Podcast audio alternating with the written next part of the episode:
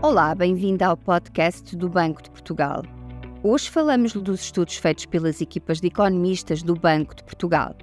Os estudos são essenciais para informar as decisões do banco no âmbito da sua missão de manter a estabilidade de preços e promover a estabilidade do sistema financeiro.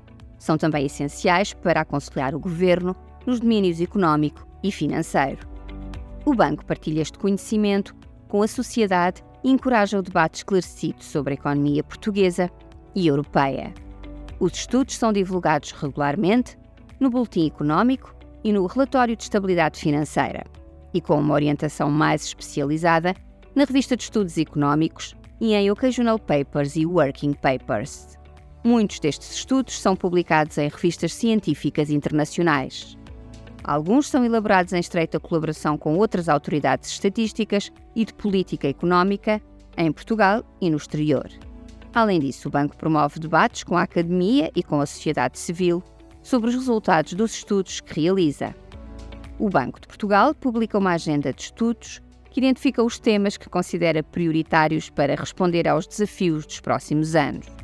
Até 2025, pretende aprofundar a investigação em tópicos diretamente ligados à sua missão, como a política monetária, a política macroprudencial ou a digitalização do sistema financeiro.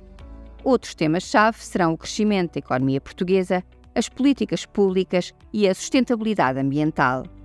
Os estudos são realizados muitas vezes em coautoria com investigadores externos. Podem ser trabalhos aplicados, que utilizam dados agregados ou dados por indivíduo ou empresa, ou trabalhos mais conceptuais, que desenvolvem modelos e instrumentos para responder às questões em análise. O banco pretende igualmente estimular o estudo da economia portuguesa pela comunidade científica. Para isso, coloca à disposição dos investigadores bases de dados anonimizadas com informação granular sobre bancos, empresas e indivíduos através do Laboratório de Investigação em Microdados do Banco de Portugal, o BPLIM.